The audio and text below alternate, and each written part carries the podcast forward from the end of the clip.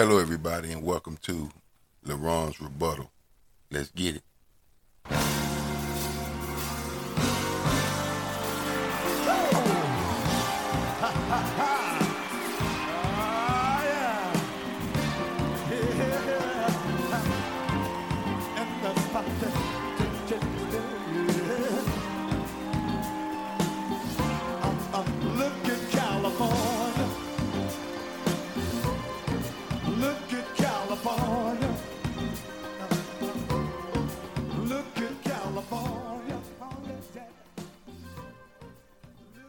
Hello, everybody, and once again, welcome to LeRon's Rebuttal.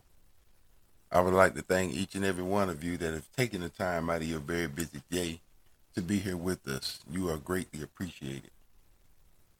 Our topic for today is dealing with a family in Volusia County, Florida, which is a little town right outside of the city of Orlando. It's dealing with a ex-husband and his ex-wife and her 28-year-old stepson. The husband name is Michael D. Williams. He's 47 years old. And the name of his ex-wife is Marsha Ebanks Williams. She's age 48. And his stepson, Robert Adams, he's age 28.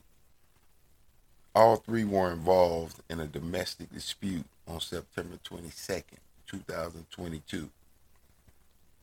Michael and Marsha were married for 10 years and recently had divorced that prior June. Even though they were divorced, they were still living in their Volusia County home together, along with their 28 year old son and Marsha.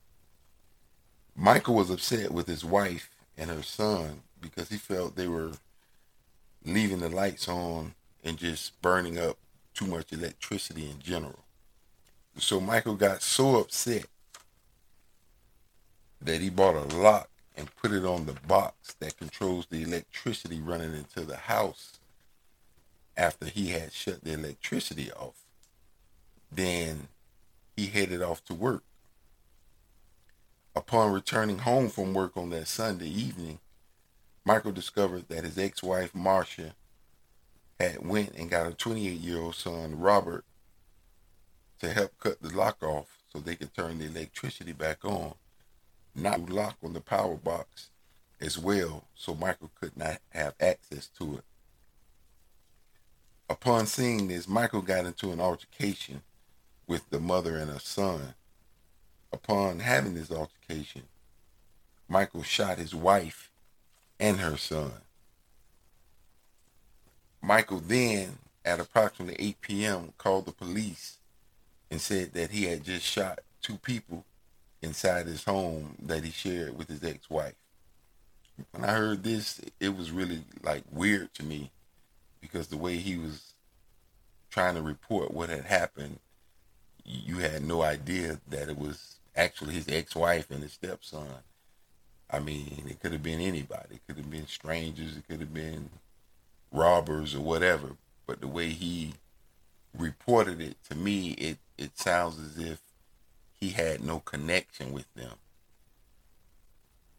He didn't care anything for them, so it doesn't surprise me what the results were of the decisions that he made that day. The police were immediately dispatched to the residence and found Michael sitting in a vehicle inside the driveway where he then surrendered. The police entered the home to find Michael's ex-wife and stepson shot and killed. Police proceeded to check the premises and found Michael's five and six year olds in the home safe. Michael then told investigators that he was attacked, punched, and kicked by his ex-wife and her son, but the investigators did not find any visible indications that he was telling the truth. Michael was then booked for first degree murder, arrested, and is being held without bond at this present moment in time. When you first read the headlines of this story, it's basically saying ex-husband kills ex-wife and stepson because they were using too much electricity. But it goes much deeper than that because it also informed you that they pretty much were newly divorced, maybe three months in, and for whatever reason, they agreed to be under the same roof. For how long, I don't know. They know what the agreement was. As far as those arrangements were concerned, as far as I know, he could have been staying there for a certain period of time and he was supposed to move, or she might have been staying there for a certain period of time and she was supposed to move. But me having been married before and having gone through the divorce process, it all depends what what led up to that process because it's going to affect how that process goes, how how smooth it's going to be, and to get to the point of saying that I'm tired of this, I want out, and actually going. Usually, there's a lot of raw emotions that's involved in that particular situation. I personally think it was a bad idea for them to make the decision on staying under the same roof. I don't care if it was just supposed to be for a couple of days, a week, a month, or whatever. I just think it's a bad idea when you went through a divorce with with uh, someone because somebody's going to be feeling some kind of way about that particular situation. So therefore, every little thing is going to be magnified and making that individual just feel even more angry. So we have a lady that's dead and her son that's dead dealing with the tip of the iceberg being that they were using too much electricity, in his opinion. But there's a lot more that happened prior to this. There's a lot more that's going on behind the scenes. Because really think about it. You just gunned down your ex-wife and her stepson. Not just for using too much electricity a lot of other anger came with that. A lot of other thoughts and feelings that made you have so much of a disconnect with them.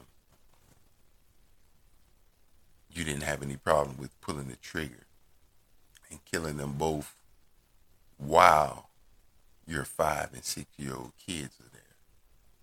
Let's just think about the trauma that those kids are going to go through for the rest of their life.